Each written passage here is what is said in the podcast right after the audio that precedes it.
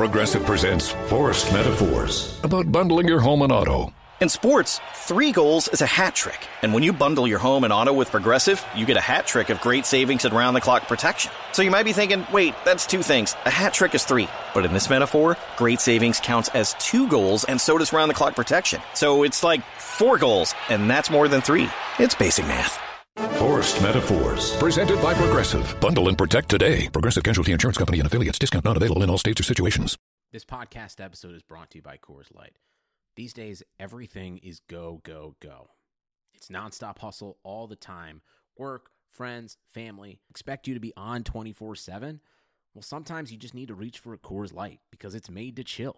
Coors Light is cold lagered, cold filtered, and cold packaged. It's as crisp and refreshing as the Colorado Rockies. It is literally made to chill. Coors Light is the one I choose when I need to unwind. So when you want to hit reset, reach for the beer that's made to chill. Get Coors Light in the new look delivered straight to your door with Drizzly or Instacart. Celebrate responsibly. Coors Brewing Company, Golden, Colorado. It's your home speaking, and I need you to do me a couple of favors. First, could you get that blueberry that rolled under the fridge last week? It's throwing my feng shui off. Second thing, bundle your home and car insurance with Geico. It's easy and we could save money. Lastly, I know you were thinking of painting the nursery back to off-white, but I'm actually feeling this baby blue. Didn't think it was my color, but I am pulling it off. Geico. For bundling made easy, go to geico.com today. It just doesn't feel like summer without an ice cold Coca Cola in your hand. Stop by your local convenience store today and grab a 20 ounce bottle of Coca Cola or Coca Cola Zero Sugar. Or pick up even more delicious refreshment with a 20 ounce bottle of Diet Coke, Sprite, or Fanta. So, no matter how you soak in that summer sun, at home or on the go, grab an ice cold Coca Cola today and enjoy.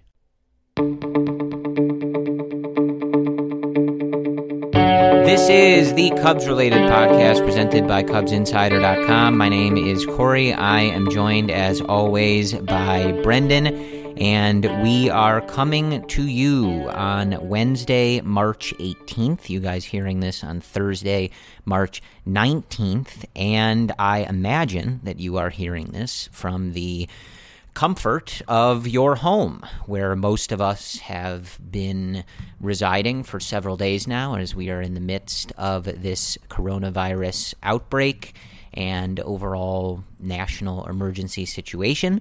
Uh, so I am going to start here before I even bring Brendan in by offering a, a, bit of a preface so that Brendan and I don't have to repeat this and so that it is clear. Uh, this is a, a serious situation that's been going on, and we wanted to keep doing this podcast because both Brendan and I have been inside for several days and we're looking for something to do uh, and distract ourselves. And we heard from a number of you that you'd like to keep hearing Cubs related conversations, whatever that may be, since there is no baseball now and perhaps for the foreseeable future, at least at the moment. Uh, but I do just want to make clear like, when we start talking about baseball and hypotheticals or looking back on 2016, whatever we may end up doing, uh, that is not to make light of the situation that is going on uh, in this country and around the world. It is not to not take it seriously or anything like that. Uh, we are uh, both practicing social distancing and, and, good hygiene and everything that we can, uh, as per you know the the World Health Organization's instructions.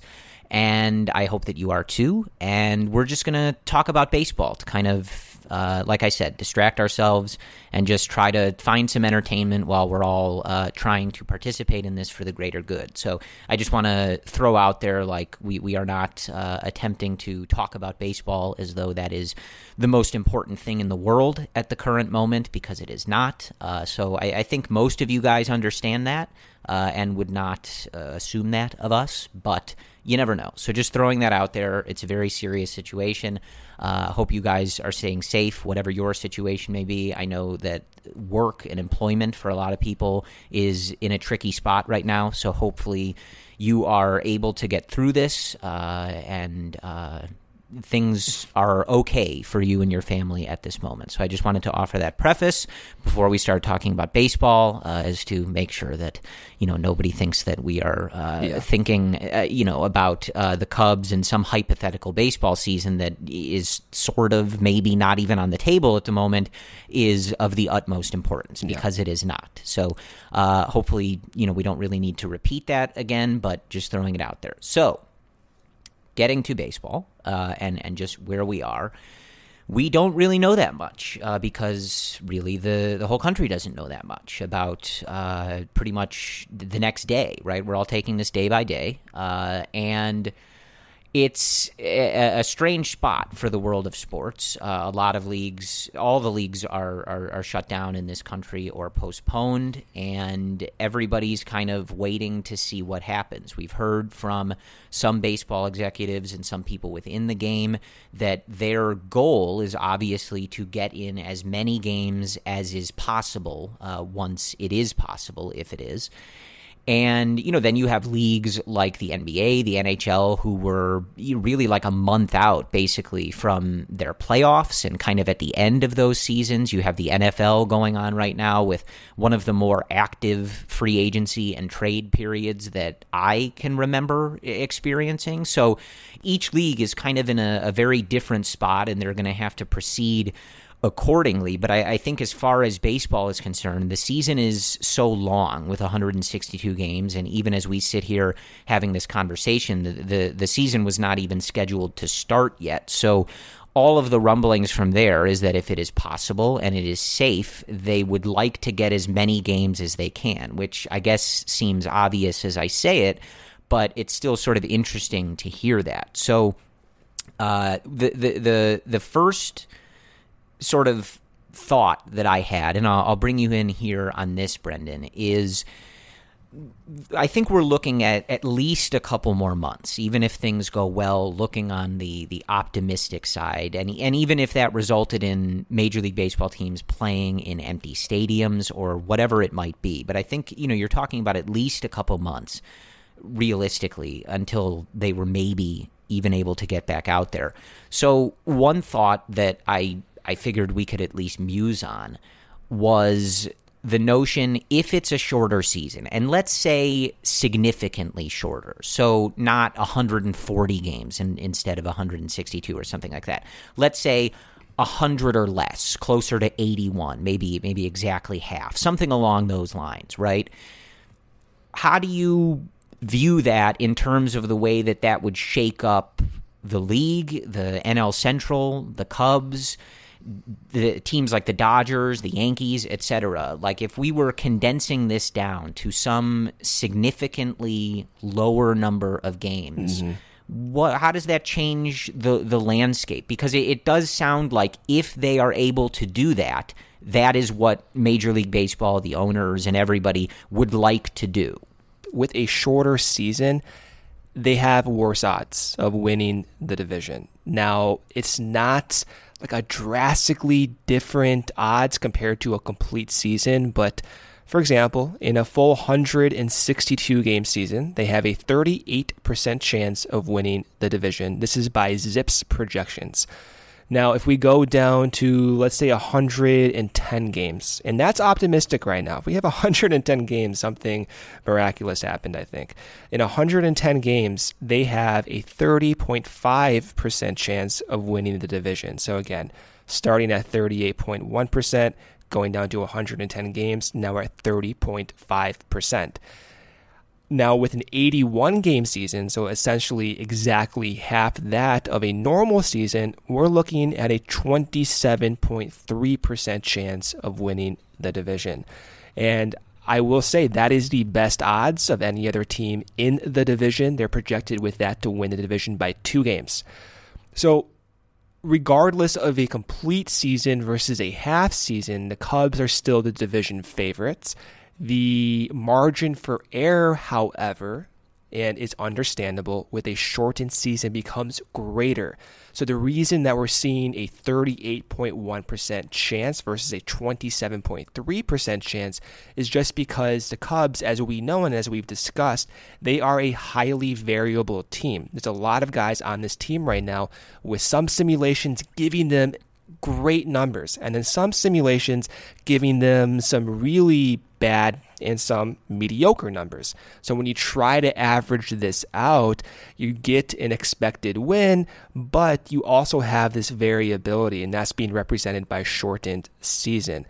How I personally feel about this, I don't like the shortened season. And that's because exactly what I just said. You have a highly variable team where if the Cubs were to start off in an 81 game season, a little bit slow, my concern is, given where the Cubs are with their financial problems, that the front office may be like, you know what, let's let's just cancel this year, sell off some of these guys, and do somewhat of a soft rebuild to the likes that we saw in 2016 with the New York Yankees. That's my biggest concern.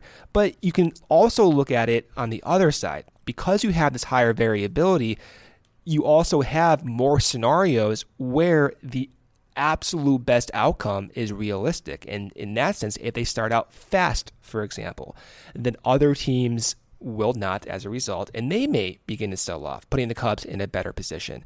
So you have extremes on both ends becoming more likely, if that makes sense. And for me, I don't like that, but I can see how fans, they actually may like that and may be willing to risk some of the really disastrous outcomes for those potential World Series type outcomes.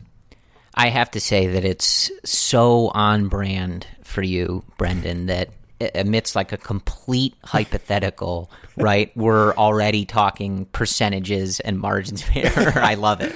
I mean, look, we have not talked about baseball for a week here. I've been, right. You know, all this stuff has been on our minds. A it's, lot of it, you've got a lot of pent up data you need to get out there. Yeah, so I, I think, uh, look, for for me, just from like an opinion standpoint, I would like them to play whatever amount of games they are able to and that they can safely do for the players' sake, for the fans' sake, if they're even able to do that. I don't know.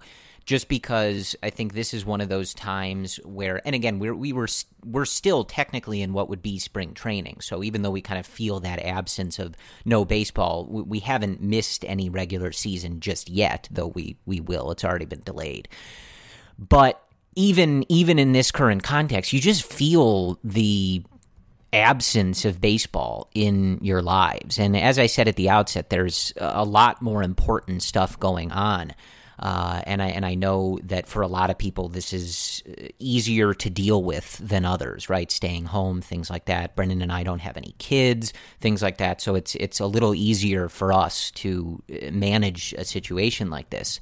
Um, so it's it's definitely from a place of privilege that I say this, but you you just realize the impact that sports and especially baseball and especially Cubs baseball for all of us has on our lives and just bringing that that happiness, that sense of camaraderie with your family, friends, and and the legions of Cubs fans around the world, and just that that presence in your life. And so it's uh, one of those things where I don't know how they would work it out. They they're going to have a lot of questions to answer, and we can talk about what some of those would be. But I would like to see them play baseball, even it's even if it's a significantly shorter kind of rapid fire season. I, I just think that that uh, especially in in times like this. And we've seen before in, in past times, like sports has a way of bringing people together and giving people an escape from uh, the, the the realities of life. So, I, I, I think I tend to always I, I want the top talent, which is why I believed that the Cubs going into a, a normal season in this you know point in time would be my choice to win the NL Central. I, I, think they're far from perfect. They they have some flaws and some things that they should have addressed, but I think they have a better roster than anybody in this NL Central division. And 162 games, 80 games, 40 games. Give me the the top level talent that the Cubs have, the Kris Bryants, the Anthony Rizzos, Javy Baez, Yu Darvish, etc.'s of the world, and I'm going to ride with those guys and hope that whatever the sample is, they rise to the top. But when we start talking about significantly lower amounts of games, I mean, if you get 81 is still a, a long stretch, but obviously that's 50% less than a normal full season. Then you go even lower than that, right? If if you get down a certain degree, anybody's in the mix, right? Mm-hmm. We've seen yeah. and you can go to any season, any division, any team, really, and you can find a, a month stretch, a month and a half, two months, etc., where any team can play good baseball. They can catch a heater, they can have a, a, star player start going off, a pitcher that just goes on an insane run. Like how many seasons when we get to like May or things like that, are the Orioles and the the, the Pirates and, and teams like that sitting in first place, right? It happens and it fizzles out because the 162 game season is designed for the strongest teams and the teams with the most depth and, and, and talent to win out. It's just so many games. Like that's just how it works. But if we got down to a low enough number, it would be a pretty wild season. And I think the the Cubs aren't necessarily in this group. While I think they have a lot of, of top talent, the division is is Eh, you know has a lot of variables in it. And the, the, the reds spent a lot of money to make themselves more competitive. The cardinals won the division last year. The brewers lost a lot of players but they've had somewhat of a horseshoe up their butt for a few years now where they just seem to hit that 99th percentile outcome every time right? Yeah. so even losing grandal and some of these other guys it's it's hard to not just expect them to be in the mix to some degree that's a little messier. But I think if you are like the Astros, the Dodgers, the lower number of games is really not going to do you any favors. And look, like a team like the Dodgers is way better, like way, way, way, way better. 162 game season. The Dodgers win the NL West, what, Brendan? 99 times, if not 100? I, I, would imagine that, yeah. It's probably just 100. They're that much better and have that much more depth, even in the minor leagues, than anybody else in that division. But you get down to a low enough number of games, right? And they struggle out the gate. The Padres catch a heat or something like that. Like it, it, it really changes things for I think situations like that where there is such an imbalance over the long stretch. But if they came back and decided to play 40 games, 41 games, right, whatever it might be, that that could be very interesting in a lot of these divisions, and you might see some really screwy things. But I I'd like to see them play. I think uh, you know one thing that that comes to mind is what would happen with a lot of this contract stuff, and I think that's going to be if they are able to play at some point this summer, whatever.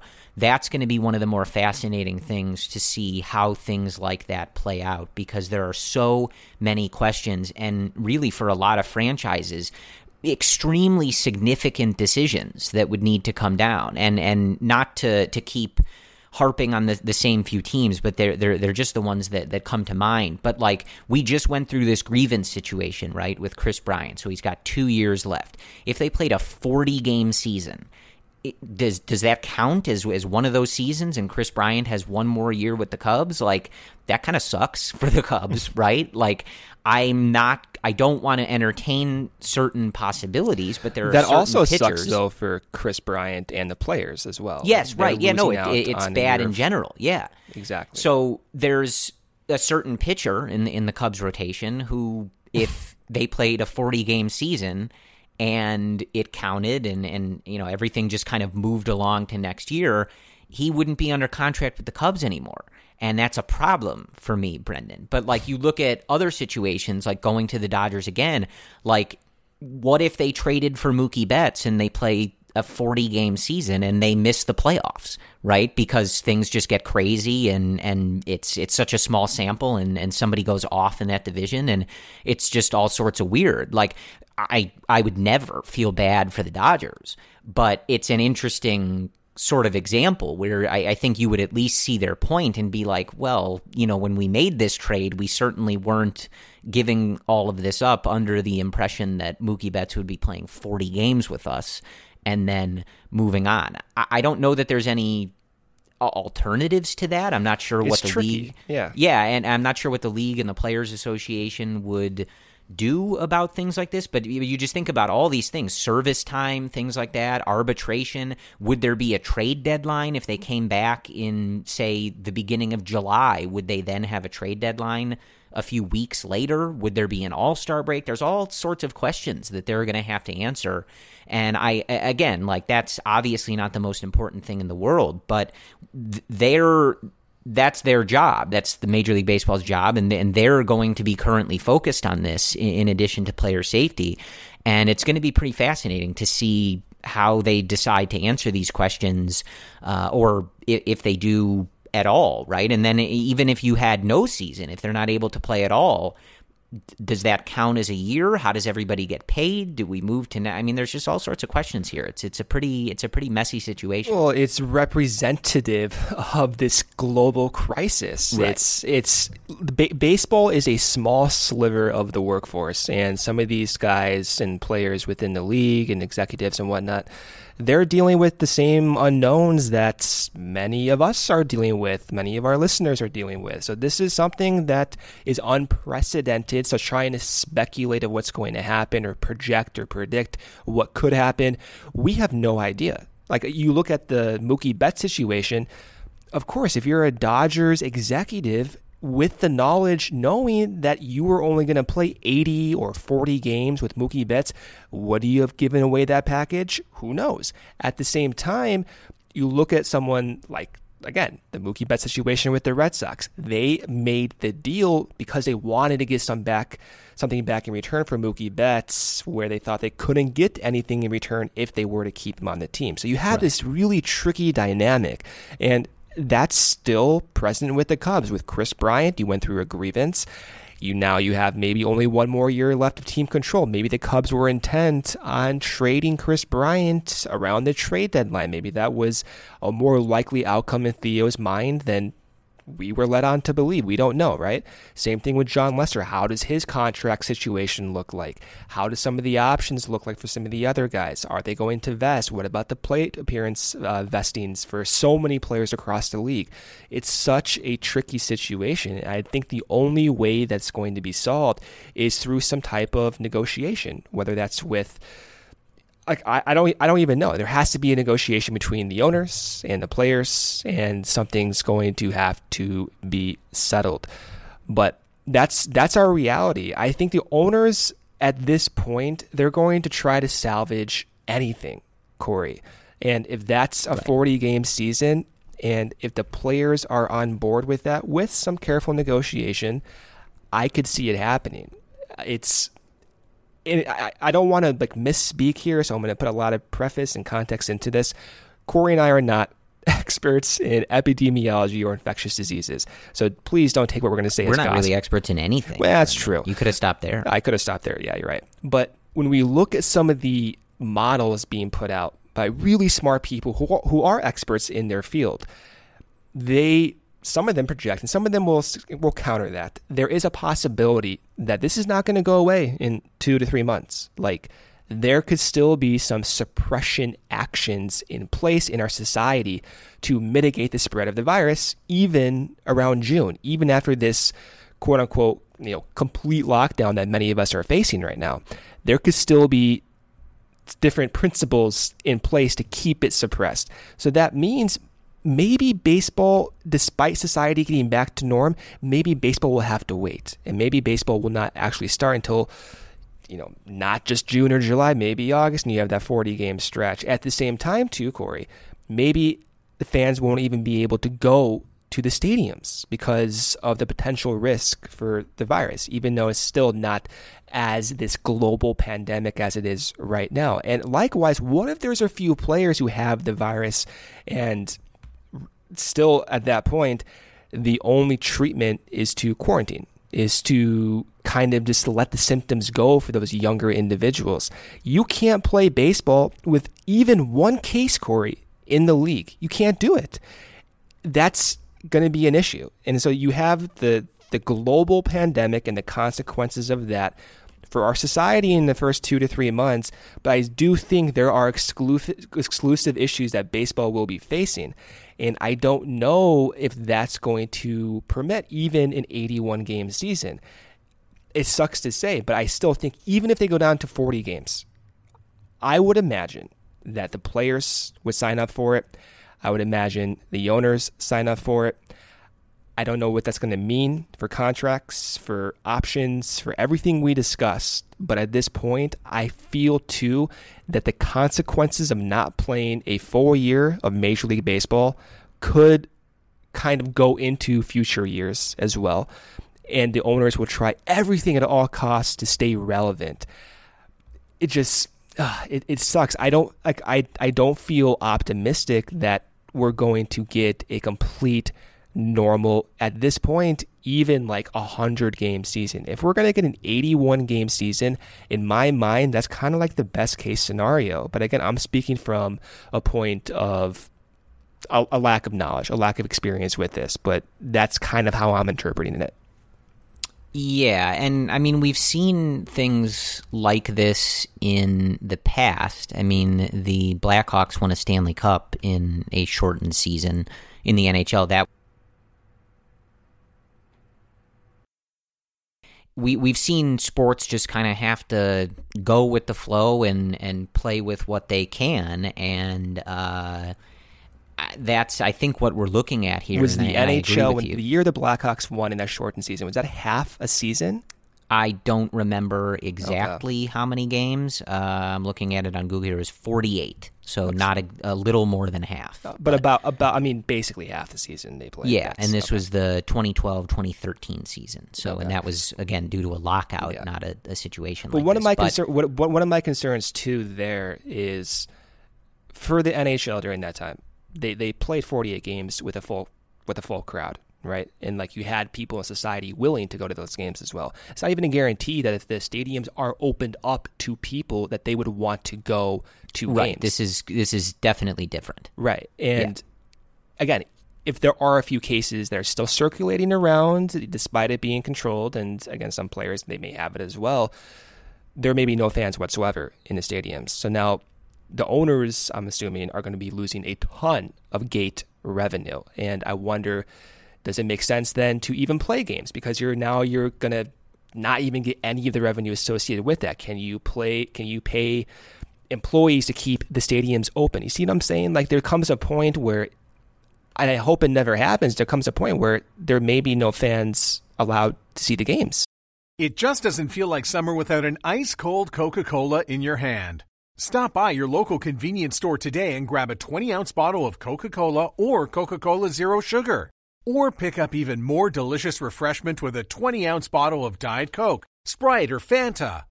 So, no matter how you soak in that summer sun, at home or on the go, grab an ice cold Coca Cola today and enjoy.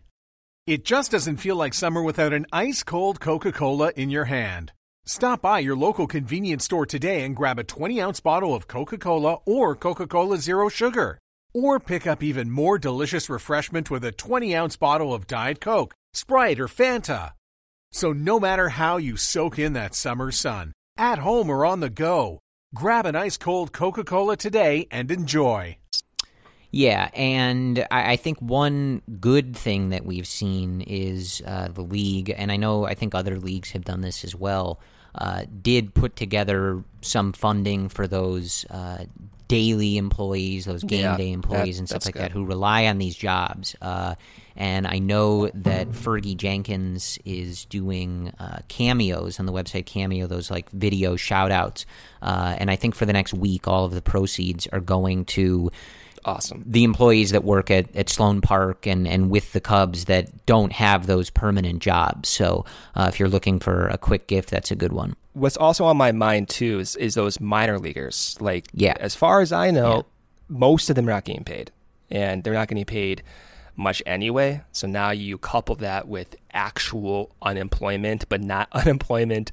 Uh, like legitimately where they can go and get other jobs, that that that's an issue. That's my main concern is you have all of these minor leaguers who may want to work, but those first off, mm-hmm. no restaurants are active right now. So those types of part-time or hourly type jobs are already at a scarcity and you factor in someone who's under contract with a completely different company, they may not be willing to take on those employees. These minor leaguers, Corey, are in a huge, a huge crisis right now. It's it's a, a tricky situation. Uh, and as we go forward here, we're going to try to keep to our regular schedule. That is what we heard from a lot of you, and, and that's what we would prefer. I, we're all cooped up, you know, working during the week, but, you know, otherwise kind of not having that much to do.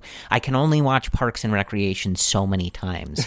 guys. I, I, can use the hour conversation with Brendan and with you guys to talk about baseball and the Cubs. But that's kind of where we are in, in the real world and, and kind of the reality of this. And, and even with what we just talked about, kind of those hypotheticals with certain lengths of season and, and things like that, like we have no idea if that's even going to be possible it's it's a day by day thing, uh, and like I said, really the only thing that we've gotten out of people within the game of baseball is their you know their plan is to play as much as they can. I know I think uh, teams in Japan and Korea are planning to get back out there soon.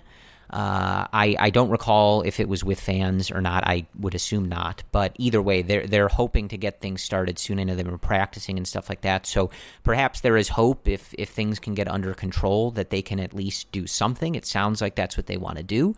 Uh, but they will be putting everybody's safety, ours, the players, everybody, at the forefront. So we're just gonna have to wait and see. In the meantime as for what we are going to discuss on this show, it's a great question and one that I barely have an answer to. Uh, we, we've thought about it. We got some good ideas from you guys on, on Twitter and stuff like that. Um, but I, I think what we're going to do is stick to the literal name of this podcast. This is not necessarily what we intended when Brendan named the podcast this, but I think it's apt for the, this current situation. We're going to come on here and we are going to have a Cubs related conversation. That's what we always say. We, we don't really talk about anything other than the Chicago Cubs and baseball the lone exception being the last 30 minutes when there's literally a national emergency declared. Hopefully, you guys will uh, allow for us to kind of uh, break the creed for that just a little bit. Uh, although technically Cubs related, still, if I was, uh, you, if we were taken to court over that, I would technically argue that it was Cubs related. Do you but, know how, like, why I picked that name by the way. I don't even think you know this. i do not. I was not i was not uh, we did not know each other at that time we, so. we did not. I mean we only i, I only recorded i think maybe like that was ep- that was the episodes. podcast bc before that, corey. that was before corey yeah. That was uh, pre end of 2016 but for a few episodes there uh, when I was like naming the podcast, I my my literal my literal thought was, what would Ron Swanson call this podcast? And my thinking was a Cubs related podcast. like, you know, like the very good construction company that he has in Parks and Rec, whatever it's yes. called. Same type of concept. So that's a little history for you. The reason this is called, called the Cubs related podcast is because of Parks and Rec, because of Ron Swanson. And I didn't even bring up Parks and Rec. I didn't know that. So obviously that's just a a coincidental tie-in. But that's what I think we're going to do, and I, I, think obviously that's going to involve a lot of looking in the past when there is stuff to muse on as far as this this upcoming season. Uh, we'll we'll talk about that, uh, but there there's really not that much to talk about in that regard. We did get another picture of Kevin Rizzo last night, so Anthony, thank you for that. Yeah, very That's nice. Obviously, always welcome. He was blissfully sleeping, unaware of the world around him. And, uh, you know, for, for a brief second, you feel like everything's going to be all right when you see Kevin Rizzo. Uh, we did see some, some great stuff from Jason Heyward donating a lot of money to some uh, really relevant causes. That came out from Jeff Passan today. Uh, I know a lot of the players are, are doing some work like that, but that one specifically came across. Uh, there was a good tweet from Jason Kipnis uh, where he just mentioned how you know serious this is and how important everybody's health and safety is, uh, but did also lament that he has been waiting kind of his whole life and and certainly this period now to put on a Cubs uniform and play at Wrigley Field in, in front of Chicago Cubs fans as a member of the Chicago Cubs. And, you know, that was another one that just, you know, kind of reminds you of, of how important this is to all of us and to all of them and uh, how much it is missed and certainly how electric things are going to be once we get baseball back and once fans are able to be involved, whether that's in the near future, next year, or whatever it is, I don't know. It's it's going to be quite the scene, uh, and I think quite the the reminder that you know how, how important baseball is to everybody. So that that's kind of really all that we have as as as far as this current situation goes. So I think when we come on here you know, you guys know, like Brendan and I are both lifelong Cubs fans. I would say that since whenever you and I became officially obsessed, typically for me, I would identify that as 2003. I was 12. Uh, yeah. And while I was just like any other kid growing up in the 90s, I, you know, watched the home run race with Sosa and McGwire, Kerry Wood's debut, things like that. I was only seven, so I would probably be lying to you if I said I was watching 162 games a year and like obsessing over all the stats and data and stuff. So normally I would say 2003, but whatever that date for you is, Brendan, I, think you guys know that the amount of games that Brendan and I have missed and like information about the Cubs that we have missed is very small. You could probably very count small. it on uh, a, a disgusting fraction. That's how small it is. Yeah. So, you know, I think we can come on and talk about the Cubs for an hour and whatever that may be. Looking back at I, I, again, like it depends how long this is going on for, right? So I, I was sort of joking on uh, Twitter the other day. I started on the Cubs Insider handle at Real Cubs Insider, just posting a video of Javy doing something every day. I'm going to post one Javy Baez highlight every day home runs, diving plays, etc. When I first thought about doing it, it was kind of a you know, just for fun, like, okay, we'll see how long this lasts and have some fun with it. You know, now as I'm doing it, it's one of those things where it's like, okay, like, do you have content for like a hundred days from now, right? Or potentially however long this is, because I've committed to the idea, right? And so I was just sort of joking, like, at some point it's just going to be like, here's Javy grounding out to short. Like, he didn't get a hit, but, you know, it's Javy. So here you go. Um, and and perhaps that's what happens on this podcast. I don't know how many of these episodes we're going to have to do, and you know maybe it just gets to us talking about growing up as Cubs fans. I don't know, right? But we're gonna we're in this together. If you guys ever have any ideas, specific things that you want us to talk about or go over, we're always open to ideas. We'll perhaps if if people are available and stuff like that, we can we can get uh, guests involved. I'm sure Evan from Cubs Insider would love to come on and things like that.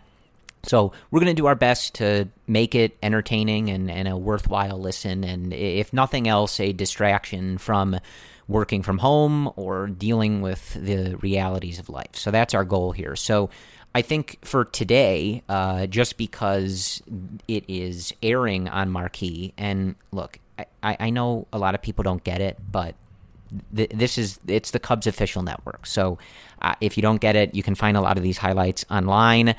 I I can't help you. I, I can't help you with, with getting the network, especially at this this current moment. So uh, I think that was something that was hopefully close to getting solved, but I would imagine that it is not Marquee or necessarily Comcast's priority at the moment. Uh, but that's for them to answer. But tonight on Wednesday, they are starting the run to the championship, uh, which, if you're unsure of what I'm referring to when I say the championship, what I mean is the 2016 World Series, which was won by the Chicago Cubs. By the Cubs, yes. Yeah. And. Marquee, the official network of the Chicago Cubs, the 2016 World Champions, is going to be airing, I believe, every win of that run. So 11 games leading up to the World Series. Maybe it's it's all the wins and then all the games from the World Series. I don't know. I I I, I didn't look, but either way, uh, you know, one one thought I would air the whole thing. I don't I, I, don't necessarily need to watch those losses again, but I I think you you know if you're going to go on the ride, let's go on the ride, right? Just one right. man's opinion, but I think they're only airing the wins, and they're starting tonight with the first game of those playoffs and the first of the 11 wins, which is the game one, one to nothing victory over the San Francisco Giants at Wrigley Field. You can call it the Javy Baez game, whatever you want. But I figured if that's what they're starting with, and maybe some of you guys are going to watch that on Wednesday night, and when you're hearing this podcast, it'll be fresh in your memory. I figured we could just talk about that for a moment because I don't know what else to talk about. And like I said, if you guys are sitting there going, I don't want to hear you guys talk about past games, I want to hear you talk about this, let us know. We're all ears. We're going to try to we're going to try to fill airtime, all right? So we're we're all in this together. But this is uh I, I, always talk about the 2016 NLDS as being a really good example of just how scary a five game series is. And every time since when we go into when we've gone into the NLDS with the Cubs or we've talked about just the playoffs in general, I am always reminded of that series, and I always think it's a really great example of how dangerous the MLB playoff setup is, and how even when a team like the Cubs in that year or the Dodgers in 2017, things like that, like even when a team wins 100 plus games and they dominate pole to pole the season, it's just their season, right? It's so easy for things to completely fall off the rails in a five game series. And three of the four games that end up getting played in this particular NLDS are decided by one run. The only game that is not is a 5 to 2 victory in game 2 by the Chicago Cubs when they beat former Cub Jeff Samardzija at Wrigley Field. And you look at this first game and I think it embodies everything that I was just talking about. It is a bona fide pitcher's duel between Jon Lester, your boy, number 34, the lefty, and Johnny Cueto. And both pitchers go eight innings, and it is, you know, really a, I'm, you know, anything you can do, I can do better type of game. They were going blow for blow, heavyweight fight, and it comes down to one single mistake. And it is a mistake that Javy Baez pounces on. He hits probably in reality 500 feet, but because of the wind, it only lands in the basket just above uh, Angel head. And that's it. And that, that that's all she wrote. It's a it's a one to nothing game. Cueto goes eight innings, three hits, one earned, ten strikeouts. Jon Lester goes eight innings, five hits, zero earned, zero walks, and five strikeouts. This is one of those games that if you are wondering why they call him BDJ, this is why. And I remember being at this game, Brendan, and being absolutely terrified, right? For oh my god, I was a wreck the entire day. Yeah, for for seven and a half innings because, and I was actually watching. I watched the condensed game, and maybe we'll, we'll we'll go back and look at some of these games too. But again, just because they're starting this tonight, and some of these games are going to be probably talked about on your timeline and things like that, uh, figured we could just start here. I was watching the condensed game of the first game in Anaheim that starts this season. Jake Arrieta, Garrett Richards, mm, Cubs, yes. Angels to to start the 2016 season, and what's so amazing about that team is the minute that game starts, there is so much pressure on the 2016 Chicago Cubs to not only build on the 2015 season, right? This rebuild has has finished. The team is going. You just made the NLCS. It's go time. You just spent a bunch of money in two consecutive off seasons. You brought in Jason Heyward, Ben Zobrist, etc in you know heading into 2016. You had just brought in Jon Lester before. You have all these big prospects debut. You knock out the Cardinals in 2015. So there, there's already just if this was any team, the expectations would be really high. Just coming off of 2015, seeing what you're doing with the payroll, etc. But these are the Chicago Cubs, the old era Chicago Cubs, right? The pre having won a World Series in 108 years, Chicago Cubs, right? So not only are they coming in with those expectations just in general, but they are carrying the 108 year burden, the the curse, the goat, whatever stupid things people talked about with those old Chicago Cubs. You know, that's not us anymore, right? But the minute that game starts in Anaheim, and I and I had the fortune of being there at, at both of those games in Anaheim, like they are up to the task Brendan.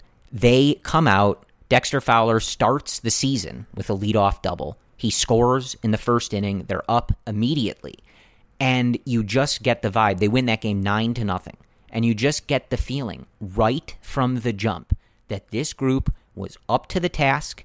They were going to be as good as advertised, and this this was the team right? It was just about getting to the playoffs and performing there because this was the team. It had all come together. They were ready for the challenge. Joe Maddon had them in the right mindset. These guys were ready to be the team to do it. And I bring that up because that is what makes game one of the 2016 NLDS absolutely horrifying for yeah. seven and a half innings until Javy Baez hits that home run. Because that is you are staring in the face how easily this can all fall apart. Jon Lester is out there doing everything he can, but Johnny Cueto is just as good up until one one pitch, right?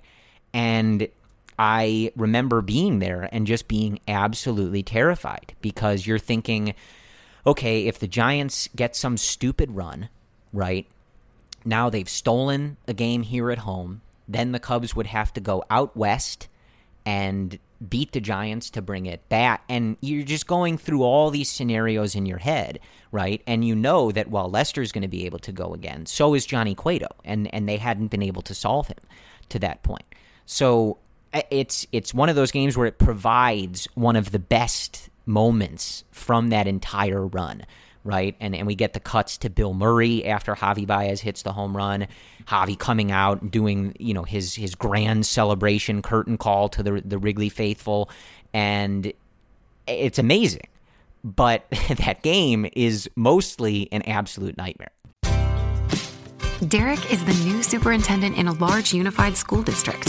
He wanted to hold the district accountable to the same standards they hold students to, to level up and surpass expectations. So he earned a doctoral degree in education online at Grand Canyon University. Now he's taking charge and making measured improvements. What do you think preparing students for success looks like? GCU offers over 175 high quality online programs like this one. Find your purpose at Grand Canyon University. Visit gcu.edu. Of us has a purpose. We are destined to do something meaningful, not only to support our loved ones, but to positively impact our communities throughout the country. What do you think a private Christian education looks like? Grand Canyon University graduates 25,000 students yearly and offers more than 225 high quality programs across nine colleges. Find your purpose at GCU. Visit gcu.edu. First off, Jon Lester, the way he came out and shut it down, th- that that is one of my lasting memories of Lester. Is actually that game because not only did he shut things down, but he did so consistently. You go back and look at the video; he's Corey painting the corners with that cutter beautifully. And then when you team him up with David Ross, one of the narratives, and we know it's still persisting even today, but the narrative was that the Cubs are going to get run all over by opposing teams when Lester pitches. And what happens right away? First off, a bunt single to start the game. And I'm thinking to myself, I'm a wreck at this point. A bunt single to an area where Jon Lester can't throw. That that that completely destroyed me. But right away, you have David Ross throwing out Gorkys Hernandez at second base right away. And that put everything to me at ease. Like, okay, you have Lester on the mound, you have Ross controlling the running game. You just need these guys to perform like they had the entire season. And that's what happened. Not only did Ross throw Gorkys Hernandez out in the first inning, but then he threw out uh, Gillaspie in the third inning on a pickoff attempt. And I want to read two metrics by Ross just because it, it puts everything he did in that entire year in that postseason into perspective. Again, this is a guy who was facing retirement and he was outperforming most catchers that are 10 years younger than him. The uh, out at second base was registered, Corey, as 1.8 seconds of pop time from the moment Ross gets the ball, he throws to second base, 1.86 sec- uh, seconds. That is better than the league average of 1.99. On the pickoff attempt in the third inning by Ross, he registered at 1.49 seconds. The average is 1.64 seconds. Corey Ross was on his game dude. Absolutely on his game. And that was, to me, that first inning when he threw out Gorkys Hernandez second base, that calmed me down at least. I don't know how you were watching that game. I mean, calming down is relative considering I was still pretty worked up. But that was a huge moment that kind of set the tone for the rest of the game. Because I'm, I'm serious about this. I'm, I'm scared that in the first inning, if a run scores, the way the Cubs offense was rolling at that time, the entire tone may have been different the entire series. Like if, if they score in that first inning and Johnny Cueto's out there firing and Lester has to go multiple batters just to get out of the first inning, we have no idea what the tone and what the rest of the series looks like. Yeah, I wasn't calm for the the, the entire month. I would be lying if oh, I that, that if entire I October, that. I just it wrecked me. I got yeah. I mean, I month. I probably got two hours of sleep a night, and I must have lost like 15 pounds just yeah. from general I mean, stress. Thank God anxiety. we didn't really know each other that well at the time, yeah, or it would have been a disaster. Able to eat and stuff, but yeah. like I. I just remember in that game and, and really that entire process, I think until they were in the World Series, just being like it's it's all about they have to win the World Series. You know, like them taking an early lead or a big home run, like I could not be happy about anything. It was all basic. Anything good was basically just a relief. I mean, right? just living Not and dying on every pitch. That's the worst Right. part about it. just it's just looking for that sense of relief because it, it's you know we all knew going into that series that the Cubs roster was miles better than that Giants roster. They were the better team, no question asked, really not even close. But you're watching inning by inning go by, and it's nothing, nothing, it's nothing, and you're thinking, man, like this is just so dicey. This is so easy for this to all just be for nothing, and we can think that this team was the best ever all we want and it just isn't going to matter. Like like you said like Gorkys Hernandez and the San Francisco Giants are going to knock them out right? Conor Gillaspie, and come on. Oy, yeah. So it just is is a a complete wreck. And this is one of those and we talked about this before this is one of those games where the the stories afterward come out that Pedro Strop pulls Javy Baez aside in I can't remember if it's the tunnel or the dugout whatever but and tells him you need to win this game. You need to go and take control of this game. You Javy Baez need to win this game. And he goes and does it. And I remember like the the home run is so odd because it again like on a normal day that's easily getting to Waveland right? It might even be hitting a building just how hard he hit that ball. But it's it's barely in the basket. And it, it was an odd experience watching it because you know like I think like a lot of us like I've watched enough baseball that like when you see a swing like that and a crack of the bat like that you you that that that's like a no doubt home run. And then you're like panning over and like Pagan is tracking it and you're like does he think he's catching this ball? Like I, he just hit this to the moon Right. right? And he's like tracking it tracking you're going yo what is going on right Yeah, now why yeah. does this guy think he's catching this ball? And just the the sense of relief when it hit in the basket. And I remember thinking at the time like okay this is over. Like get Chapman in here right now. We don't even need to keep batting in the inning. Like th- th- this game's over at 1 to nothing. Let's move on. We got the run. Everybody can breathe. Like and and that was I think something that the 2016 team just inspired in in me at least. And it and it felt that way at Wrigley Field for most of those nights. Like unlike many of those other years 2008 2007 2003 and for those of you that are older than Brendan and I I'm sure plenty of others right?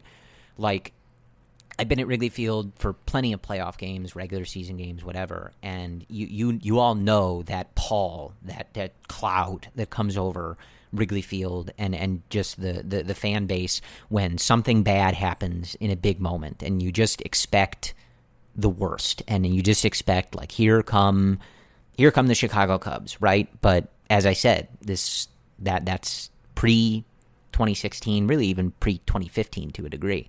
It's just a different a different era, different group, different feeling. And I remember being at that game and like so many others on that run, everybody was confident. Like this team is going to do it. They they are having those moments, and I and I think that that Javy home run is is so. I mean, obviously it's important. I mean, it literally is the only run in a in a in a playoff game. But like, I, I think it it really served as a reminder to us, and I would imagine the team. Like, this is our moment. This is our moment. We are that team. We are the ones that are going to show up in these big moments and and and take those must win seconds and pitches and things like that. Like that's us. That's not anybody else.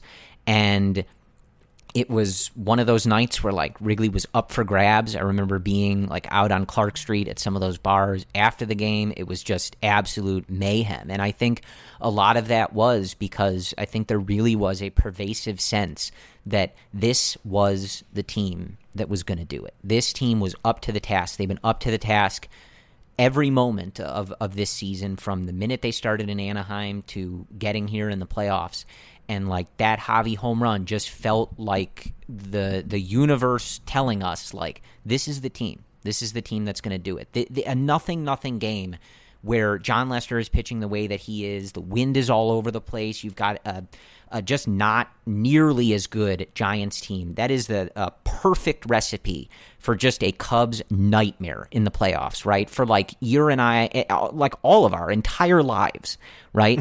and it just wasn't this team. It, it just the 2016 Cubs were a different group. It was a different team, and as we saw, I mean, ultimately it all works out in them winning the World Series. We were right, but it it, it felt that way in the moment. It really did. And and I, you know, maybe it was a different experience for for some of you guys, especially, you know, if you've lived through more heartbreak than Brendan and I. I, I wouldn't blame you if you're uh, you were more pessimistic even at the time. Uh, but I, I just didn't feel that way. It, it, from from that game and that moment, it felt like okay, like th- this is the group to believe in. This is the group that's going to get this done, and and I I really believe that. It was a sigh of relief when Javy hit that ball, but it was also kind of the start of how we perceive Javy Baez. Like that, that like I know he had the 2015 uh, three run home run against John Lackey. I, I get it, but this was truly the start of Javy Baez as, at the time, the everyday second baseman for the Cubs. He was playing for the majority of the season going back and forth from third base and second base. I remember when he was starting at second base that game, I expected Zobrist to be at second base, and I expected maybe even Javy to be at third base with KB in the outfield. So seeing Zobrist in the outfield and Javy at second base to me was like, oh, okay, that's kind of interesting. And it ended up being the formula the entire postseason. And then from there on out, it became more or less Javy's infield, uh, middle infield, that is. So that that was that was like the start of how I think Javy Baez was recognized around the league. It put him on the stage. You had all the celebration and the complete chaotic nature of Wrigley backing Javy in a night game, that that was the start of what we see today. And like you, Corey, that game one win was such a relief, an enormous relief. And it's always it's because when you look at how September for a team like the Cubs, how it progresses, you're just counting down the days for game one of the right. NLDS. And you're just sitting there in September in the last two weeks, like, okay, like I know this team is good, but you never know with these five game series. And it is the San Francisco Giants, and these are the same teams who have won these World Series with like high 80 win seasons. Like, I don't know how I feel about this. And now you're going through the first three, four, five innings. You have Cueto shutting down the Cubs. Now you're getting into the seventh inning, and you're worried that, okay, maybe, you know, the Cubs offense just doesn't have it tonight all of a sudden Javy hits that towering fly ball and he just it's pandemonium. I think every everyone knew the moment that ball was hit, it it, it was gone. But there was a slight moment right when Pagan was running back, and I'm thinking this this, this ball better get out. There's no way this ball can't get out. Unfortunately, uh, right into the basket it goes. But it was a tone setter dude, Javy Baez set the tone. He became a staple as second base for the Cubs, became a staple as a Chicago Cub. And Jon Lester, and David Ross also were tone setters. David Ross, I think his contributions just from catching Gorkys Hernandez stealing in the first inning. That that was for me the biggest relief of that game, including that home run. I was so on edge, Corey, from that first from that first bunt single, dude. Like I was already thinking, doing the math. Okay, if they lose this game, you know, they go down 0-1, he's got to split at home, go back to Stanford, take one, you're back at Wrigley Field, worst case scenario. Like, I was doing the math, I swear to God, even after a first bunt single. That's how messed up I was. So I'm thankful for Ross that he was able to catch Hernandez stealing, and uh, the, the rest became one of the best games in Cubs playoff history.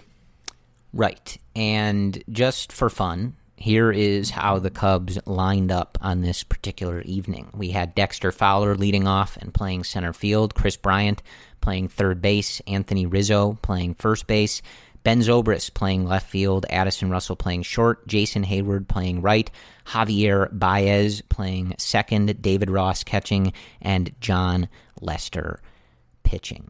And yeah, th- this is what this is what starts it all, and I think it's it's very easy to see how they would have lost this game, and it's very easy to see how losing this game would have drastically shifted this entire process. But it's uh, one of those games that I will never forget I, I, I, wouldn't forget it no matter where I had watched it, but it, it, it's one of those that I look back on from from being there as really one of that that Javy home run and just the ensuing like chaos afterwards was really one of uh, my favorite memories at, at Wrigley Field. I have one question for you though. Yeah. So on TV, if you listen to the crowd, of course the crowd just goes out in hysteria once the ball is hit but I can't tell if it's the cameras or I'm not sorry, the, the audio from the cameras is just not picking it up. But for a split second, as the ball is like slowly going into the basket, it just gets completely quiet. Like I feel like I don't know how it was at. I, game, I, think it, it. I think it was what I described before, where you know you you know you know that that one's gone, off the the feel of the but bat. There's a and, split and just, second there where I feel collectively Wrigley's like, yeah, uh. I, I think it's I think it's what I said before. It's like you're going, you know, you've already committed to this being a home run in right. your head because it's not close, and then you're looking at the fielder who acting like he's going to catch it and and that's one of the ways that I you know I always especially at Wrigley with the wind try to gauge whether a ball is a home run or not, right? If the guy's not moving, if the outfielder doesn't think he's catching it, then you can probably go ahead and celebrate, right? If he's acting like he's going to catch it, certainly if he's coming in, then you probably have read this wrong, right? Like in, in so many ways. And so I think it was one of those, like just the general nerves of the situation, being basically positive that you had just watched a really long home run, as Pat Hughes would describe it, a, you know, get out the tape measure shot and then you're watching Pagan kind of like tracking it, and he's got his glove up and everything. And I think the moment you're describing is, like I said, everybody going, "Hold on a second, like is this guy planning on catching this ball? Like how is right. that possible?" Right. And I think that's I think that's what it was, and you know, it, it, just was one of those because everyone was so on edge, and because it, it was zero to zero, especially. I, I, think as you see him ranging to it, you almost start to think like, "Oh no way!" Right? Like, no way the wind is gonna kill this ball. Like, what are we gonna have to do to get a run? And this is all happening like within a split second, right, in, in your brain. But I, I, I think that's what it was. It just was you're you're looking at him like this guy looks like he's thinking he's going to catch this ball, and I don't understand. Like that's just not like reconciling with what I just watched. But this is uh, I, I will I'll end on this right? Because we could talk about this a lot and I think we're going to end up talking about this series and stuff because uh, I think by the time we come back to you I didn't look at the marquee schedule but I they might be through this series I don't know. So there's plenty to talk about. We'll muse on all of this. We may have months to do this together so we'll we'll we'll get all the conversations in. But I would be remiss if I didn't belabor this point. This this game is what the Cubs signed Jon Lester for and I think it's it's a good microcosm of when you look at all of the narratives and, and storylines when they brought him over prior to the 2015 season, what he's done in his career, and why he was paid the money that he was, and and and has been worth it ten times over. Right? It's games like this he's had great moments in the regular season. He's been an all star. He, he's done big things in the regular season. He was a Cy Young candidate in this particular season. But this game is more, I think, emblematic and representative of why a team in the Cubs position, like they were in 2015, signs someone like Jon Lester. And it is because you throw him in game one with it all on the line. You've spent all this time, all this money building for this team and building for this run in the playoffs. And at that time, right, there is nobody you would rather give the ball to in that situation than Jon Lester. And he goes out and he delivers exactly what the Cubs needed, exactly what you paid him for, exactly in your wildest dreams. When Theo was signing that contract with Jon Lester, I bet you that is exactly how he envisioned that going. We're going to give him the ball in game one, the year we win the World Series, and he's going to pitch a shutout. He's going to shove. He's going to be angry and blowing snot rockets All while he's doing place. it. Oh yeah. And this is, ex- I-, I bet it is exactly how he envisioned that going. And even with Ross doing his stuff at catcher, I, I like, I bet that is exactly how they drew that up. And that's just what Jon Lester does, and we've seen that even as the years have gone on, and you know his numbers have have gotten worse, and his stuff has diminished a little bit, and he's transitioning into sort of a, a different phase of his career. He was still lights out in that game against the Rockies in that wild card game, and if you know they, they play baseball in 2020, and you give him the ball in the playoffs, he's going to be good there too, and that's just one of those things that you can bet on: death, taxes, and Jon Lester being an absolute legend in the Major League Baseball postseason. Those are things that you can put your money on with with great reliability. So I if you're if you watch this game on Wednesday night and are hearing this on Thursday morning, you've already been reminded of this. If you go back and watch the highlights of this game or you have one of the DVDs and you watch this game, whatever, this is the Javy Baez game because it, like Brendan said, it is is one of those moments uh, among several probably that that really kind of create El Mago and and the Javy Baez that we know and love today. But Jon Lester was so effing good in this game, and it is so important to this run. And this is one of those games where when I get on my you know rants about him being one of the most important players in Chicago Cubs history, one of the best free agent signings in Chicago sports history, whatever, you know, things I've said about Jon Lester, this is one of those reasons why. They are in a five game series playing against a scrappy team, and Johnny Cueto was almost every bit as good, right? He struck out five more hitters. He was almost every bit as good, but Jon Lester was better. And that's one of the big reasons that they go on to win the World Series. And I will hammer that point home until I, you know, can't anymore. Uh, because again, that this this is the game that they brought Jon Lester over for.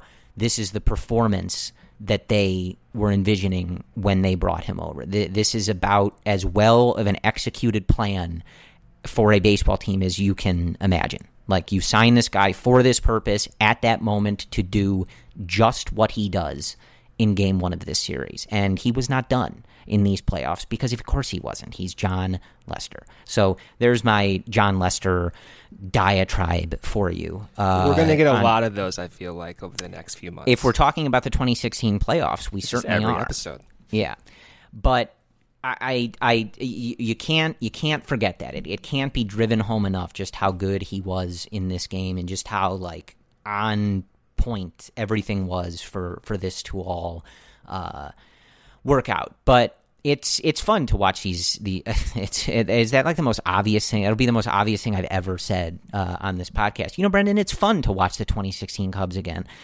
Um, the World Series championship, It's- Chicago Cubs. they're they're such a an interesting brand of baseball that that's being played by this team. Uh, you know, and, and we, we we talked a lot at the time about you know how they how they pitch to their defense and how they pitch to soft contact and how they convert it out. And that's one of those reminders, especially since we did not see that in the 2019 season. Far from it, right? But you just watch these games and you're reminded of how smooth and slick this team was. Like if there was an extra out to be had, you can be sure that the 2016 Chicago Cubs were going to get it. Like it, every positioning move they made was right. Every double play they turned, it just is really amazing to watch this team uh, because it it's it's really about as high level of baseball as you can see in in this team. So this is how Marquee is starting it off, and uh, yeah, as we said before, this is the first of 11 wins. And when you win 11 times in the Major League Baseball playoffs, that means you won the World Series. So, mm-hmm. I, I, don't, sorry, I didn't mean to spoil, uh, spoiler alert, everybody. If you're watching these in order and you have forgotten, like many people do, what happens at the end of this, uh, that that is unfortunately a spoiler alert. The Cubs do win 11 times and win yes, the World Series. Do. The World Series, yeah. Yeah.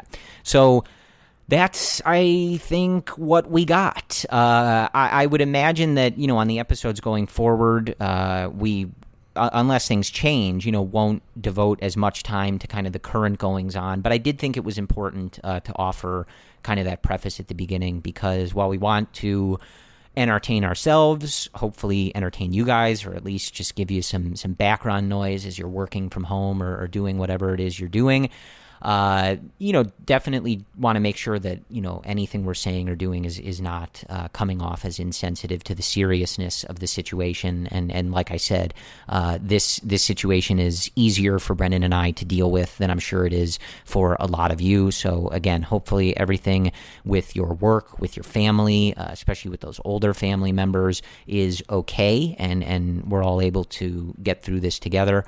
Um, but Brendan, I don't I don't know if you have any uh, parting words of wisdom for our, our listeners before we sign off here.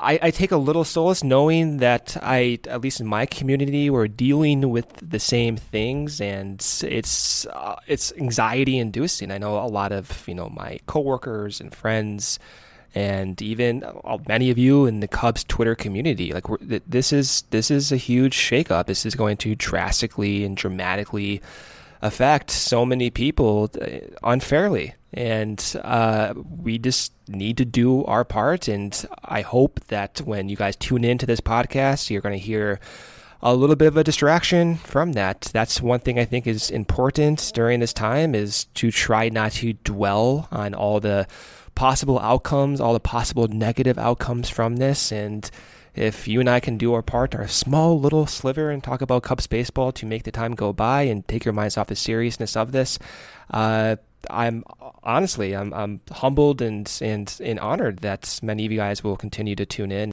Yeah, absolutely. So I echo that. Stay safe, guys. Do what you can to uh, you know kind of help the greater good here because I think the sooner we all band together and and help uh, fight this, the sooner we'll get Cubs baseball, which I think at its core, uh, aside from general health and safety, as I said, is uh, what makes a lot of us the happiest. So.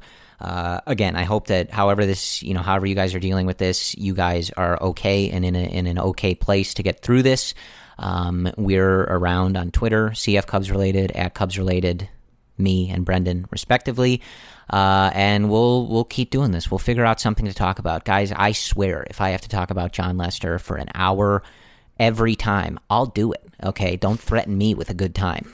So we'll. And I'm looking. I'm looking forward to talking about Jake Arrieta again. I got to get back out the, uh, the, yeah. the, the release point metrics to remember how wow. chaotic it was. I know yeah, a little, weird time. little throwback for Brendan here. Uh, back to the, the golden age of Brendan's yeah. Jake Arrieta hysteria. So oh, yeah, so we'll we'll we'll figure it out. But but whatever you guys are doing, stay safe. Uh, we will talk to you guys soon. And as Brendan said, like especially in a situation like this, if you're out there listening, we appreciate it. Like this is uh, this is good for us, and it's even better if there's there's people listening to it. So uh, we thank you guys for listening, and we will talk to you soon. And regardless of the situation, we will always end by saying, "Go Cubs."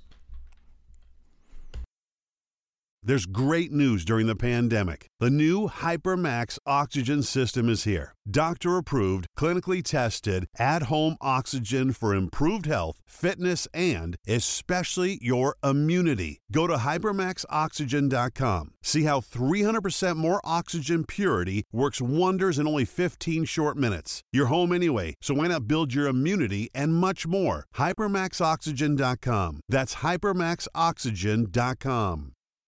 It just doesn't feel like summer without an ice cold Coca Cola in your hand. Stop by your local convenience store today and grab a 20 ounce bottle of Coca Cola or Coca Cola Zero Sugar.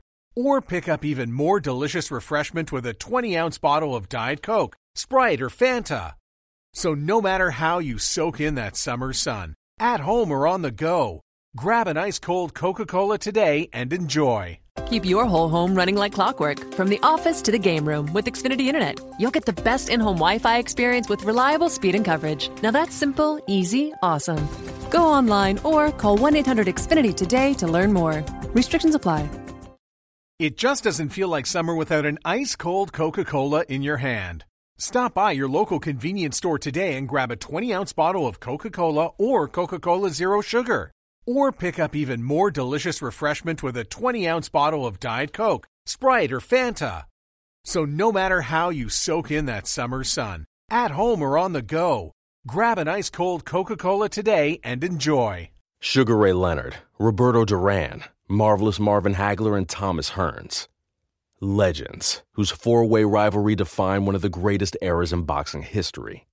Relive their decade of dominance in the new Showtime sports documentary, The Kings, a four part series premiering Sunday, June 6th, only on Showtime. Ah, mmm. The first taste of rare bourbon you finally got your hands on. That's nice. At Caskers.com, we make this experience easy. Caskers is a one stop spirit curator with an impressive selection of exclusive, sought after, rare, and household names in the realm of premium spirits and champagne. Discover the top flavors of the year now by going to Caskers.com and using code WELCOME10 for $10 off your first purchase. Get $10 off your first purchase with code WELCOME10 at Caskers.com.